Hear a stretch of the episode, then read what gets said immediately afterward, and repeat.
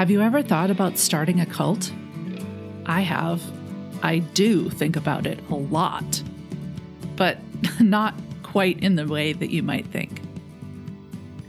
You're listening to We're All All Right, the show that explores all the reasons we have to be hopeful, even joyful, about humanity and about our world today, despite what we see in the headlines. I'm your host, Phyllis Wilson. In episode two, I told you about my heavy consumption of justice and injustice related series, especially documentaries. Well, I have another confession for you. Just as high on my must watch list, maybe even higher, are documentaries and series about cults. They're related, of course. The injustices done to people inside cults are very real, and yet the perpetrators of those injustices are rarely brought to justice, largely because the boundaries of personal responsibility are fuzzy at best in these cases. That does seem to be changing, though, certainly in the court of public opinion, which we can now see in the huge and growing numbers of documentaries, series, and podcasts on cults, their abuses, their money making endeavors, their exoduses and escapes, and really everything in between. Just to name a few of the many, many subjects of these kinds of series that I've watched, read about, or listened to, here we go. The Rajneeshis led by the spiritual teacher who later became known as Osho. You may be familiar or have heard that name. They were the subject of the Netflix documentary series Wild Wild Country, which is excellent. Scientology, of course, there are countless series out there about them. The People's Temple movement, more commonly known by their final location, Jonestown, and their final act, mass suicide via cyanide laced fruit drink. If you're not aware, this is where the expression drinking the Kool Aid comes from. It's actually kind of terrible when you think about it. It makes light of a truly horrific situation. Over 900 people died that day. Then there's NXIVM, which has been both the subject of several documentaries and in the news recently as its founder, Keith Raniere, I think it's Raniere rather than Rainier. Anyway, he was sentenced to 120 years in prison, essentially more than a life sentence, back in the fall of 2020. So obviously, sometimes abusers are brought to justice. Very, very recently, I watched a short documentary. I think it was three episodes, but there are more coming on the Remnant Fellowship. It's a Christian church founded on the Gospel of Skinny. Okay, that's me being flippant, but that's essentially it. Its recently deceased founder, and that's like a whole other part of the documentary, she built an entire church around weight loss. The documentary is called The Way Down and it's on HBO Max. And we can't forget QAnon. More to come on them in just a bit. As I said, there are many, many more that I know I've forgotten. All of this has had me thinking are cults on the rise?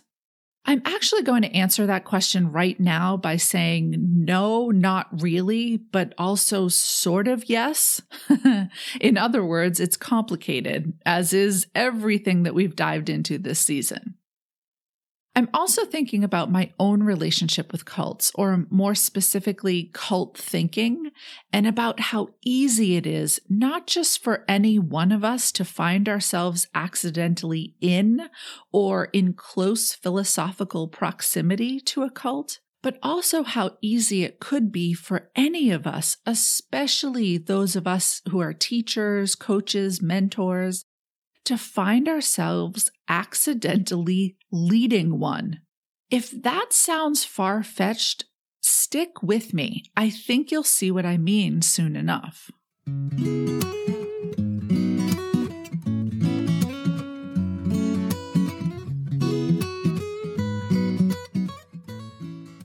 Instead of a five minute history this week, I'm going to share a brief overview of the commonly accepted characteristics that define cults. And then I'm going to share what, from my perspective, is the present day evolution of cults happening in plain sight all around us.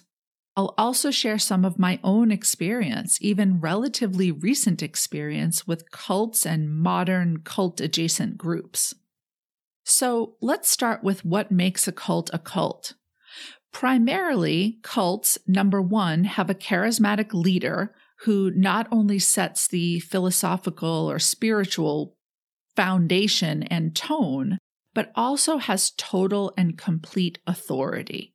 Number two, cults have a systematic educational process that is highly coercive and aimed at fundamentally shifting their members' thoughts, beliefs, and ultimately their view of reality.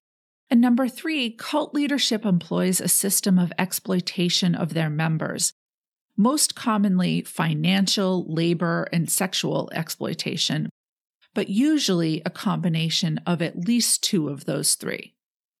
There are also a number of practices that don't necessarily fit into the above, but are very common among cults and cult like groups.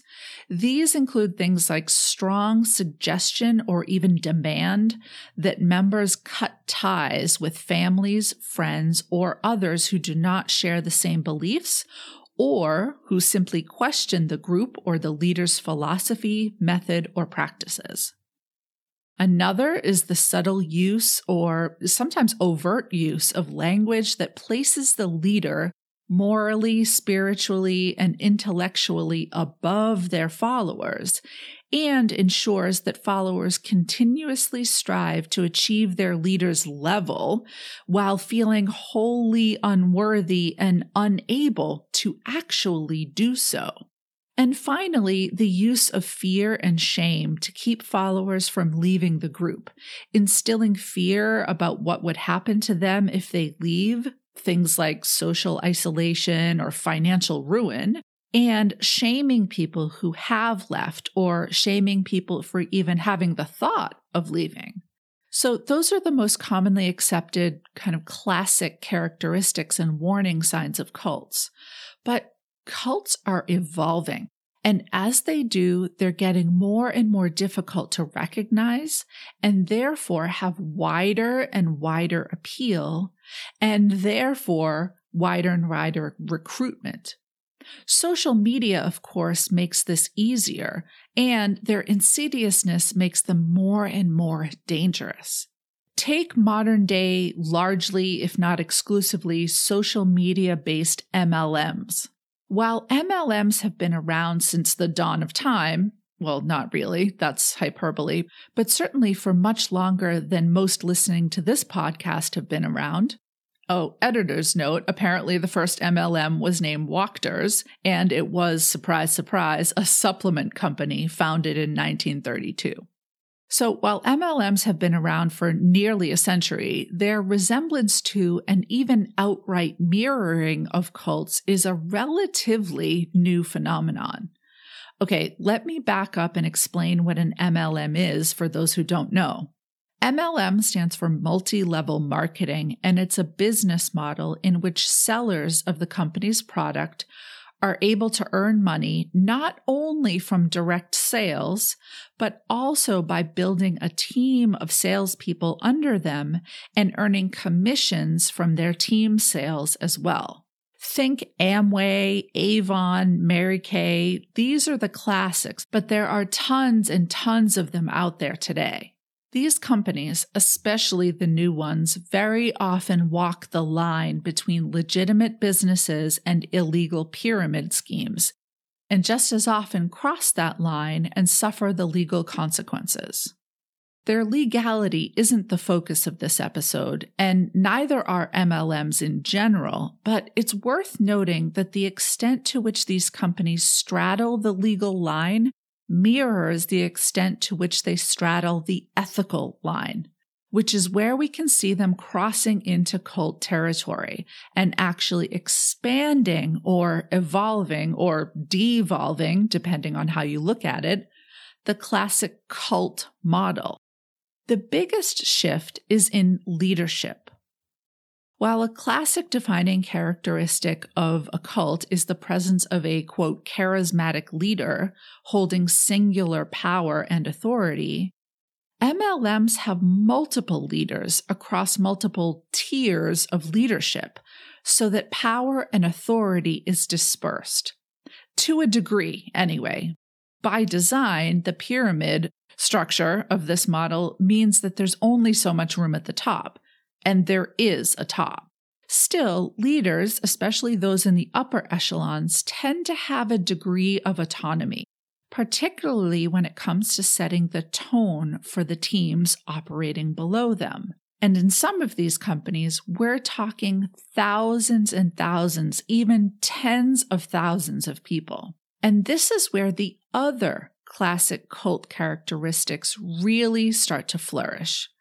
Things like training, some call it indoctrination, into a system not only of relentless hard selling, but of mindset that demands prioritizing the sales, the team, and the culture above all, and requires increasing distance, even isolation, from other priorities, including, importantly, people like family, often the very people that those who get into MLMs are aiming to make money for.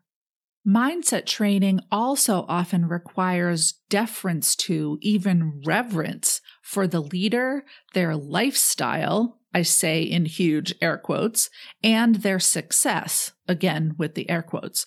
A lifestyle and success that team members must aspire to, that's a key part of the culture, even as they must also pretend to have already achieved it. That particular pretense being a key part of the sales strategy. And finally, though this list certainly isn't exhaustive, exploitation, particularly of the financial variety. The system is designed, some might say rigged, in such a way that team members, which is to say salespeople, end up paying into it almost as much and sometimes much more than they're actually getting out of it. Essentially, the requirement for restocking the product far exceeds customer demand. Yet the training is to keep working the system, meaning paying into the system, until it pays off. And the promise is that it will and always does. You may be interested, though wholly unsurprised, to know that Keith Raniere, the founder of NXIVM, who I mentioned earlier was sentenced to 120 years in prison, he actually founded an MLM before founding NXIVM and got into legal trouble for it, and then used that same MLM structure to attract and recruit members for NXIVM. QAnon is another example of the evolution of cults particularly in terms of leadership. What originally started in 2017 as one anonymous person, later codenamed Q, posting cryptic messages in an online forum, has morphed into a wide and wild landscape of influencer leadership, where charismatic, well, I suppose that term's somewhat subjective, so let's go with people who are really good at drawing a crowd, act as translators of sorts of Q's messages, add their own spin, and then disseminate that, well, I was going to say information, but that's a strong word, to their followers. To me, this evolution of leadership is what makes newer cults so dangerous. If only for the simple fact that dispersed leadership means extremely rapid and far reaching spread with the original core tenets of the founder's message being iterated upon, stretched, morphed, and distorted. So that while the founder's ideas may have been pretty strange in their original form, they would be easily dismissed by the relatively few people who heard them. But now it's become a game of telephone in which each person's interpretation of what they heard whispered by the person next to them is right it's correct. And then they don't just pass it on to the person to their right, they pass it on to thousands and even more. You may be able to tell that I'm particularly passionate about this topic, and you may be wondering how I know all of this. Well, I have done some research as I do when I put together every episode, and of course, I'll link to some of my resources in the show notes.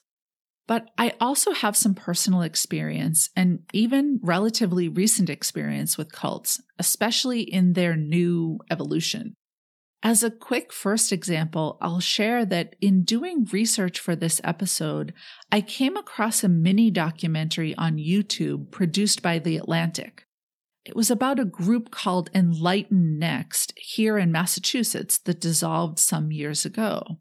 The video is entitled Holy Shit, We're in a Cult.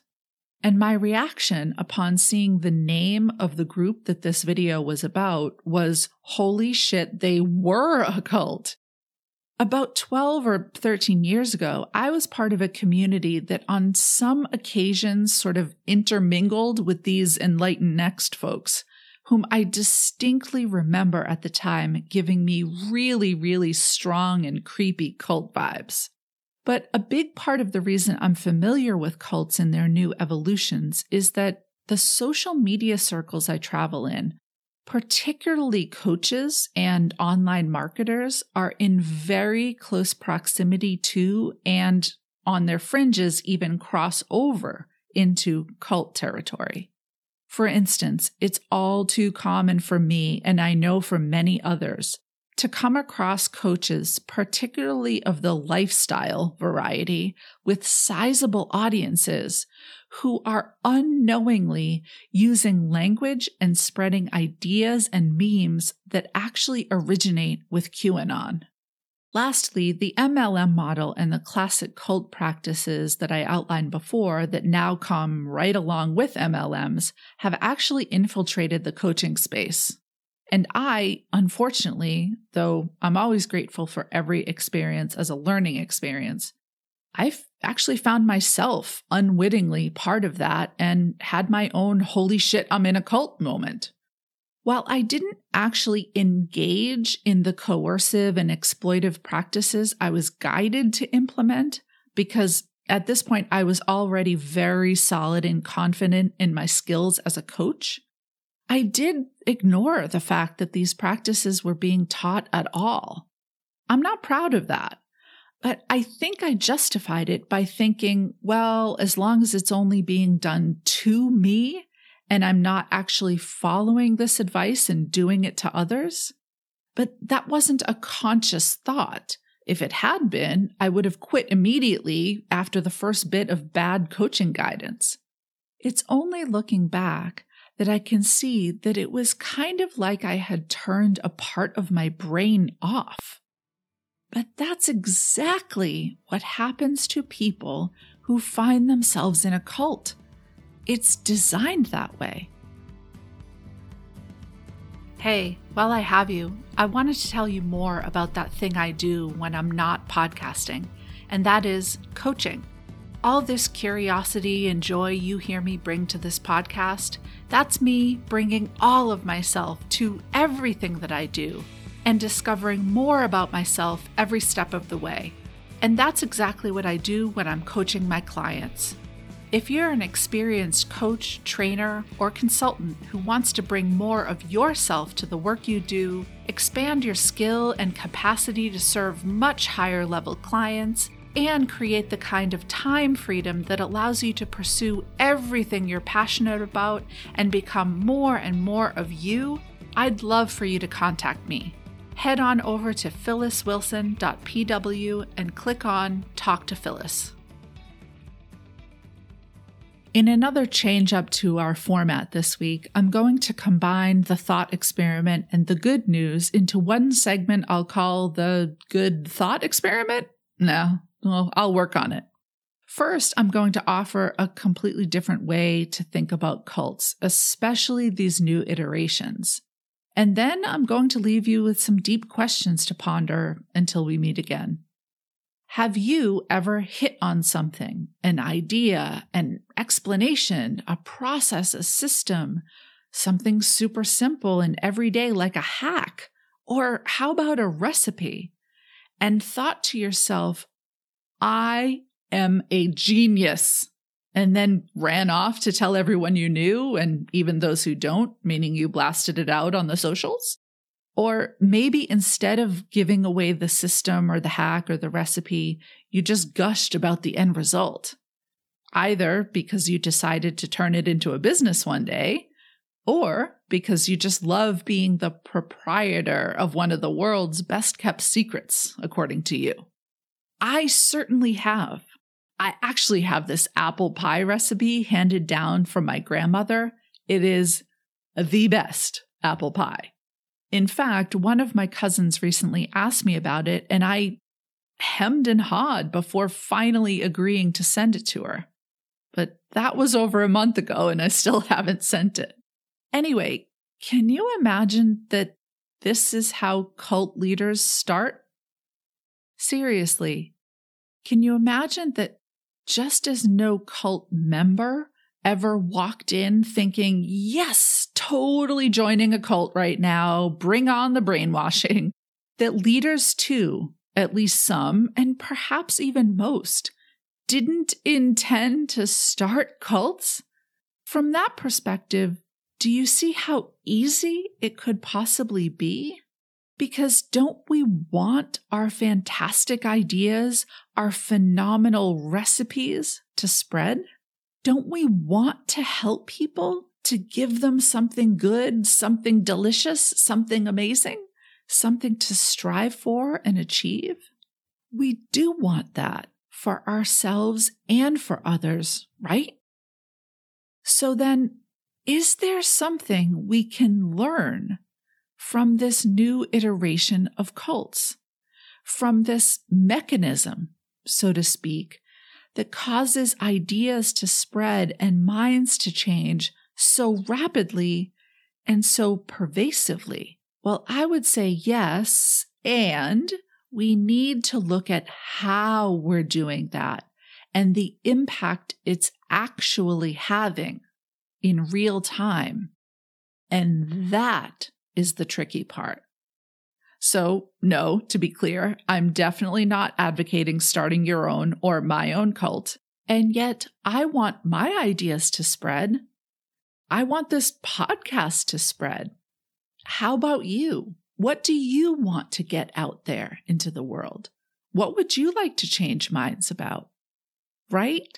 See, it's tricky though, because it's not easy for us as human beings to discern where or when our own desires, beliefs, etc., begin to not just affect another human being or human beings, because everything we do affects everyone in some way or another, but where those ideas and beliefs start to impinge upon another's dignity, their sovereignty, their humanity, and starts to cause harm. The irony of all ironies is that the ability to skillfully discern that line takes a great deal of, and in fact, a lifelong continuous practice of self inquiry. In other words, personal growth and development, which is exactly the thing that cults are formed around, exactly the thing that cult leaders and followers alike wind up exploiting and weaponizing. Our own natural curiosity about the human experience, our place in it, and how to make that place better do your research is just today's that's your shadow talking, which was just yesterday's you have to let yourself be torn down so you can be put back together. So, how do we do that without manipulation, coercion, exploitation, and abuse? Well, that's the big question that I'm offering up to you and for me for contemplation. And here are a few more related ones. Is having an agenda always a bad thing? Or is it more true to say we all have them? How do we parent with our wisdom about what's right, true, and good while imparting trust in our children's own wisdom about those things? How do we teach, guide, and mentor with our own big ideas without impinging upon another's ability to formulate their own?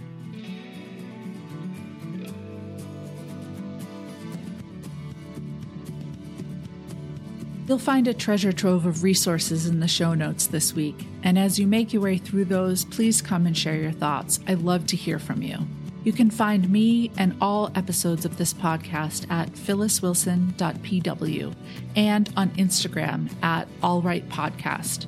And if you haven't already, don't forget to hit follow on your favorite podcast player so you don't miss an episode of We're All All Right.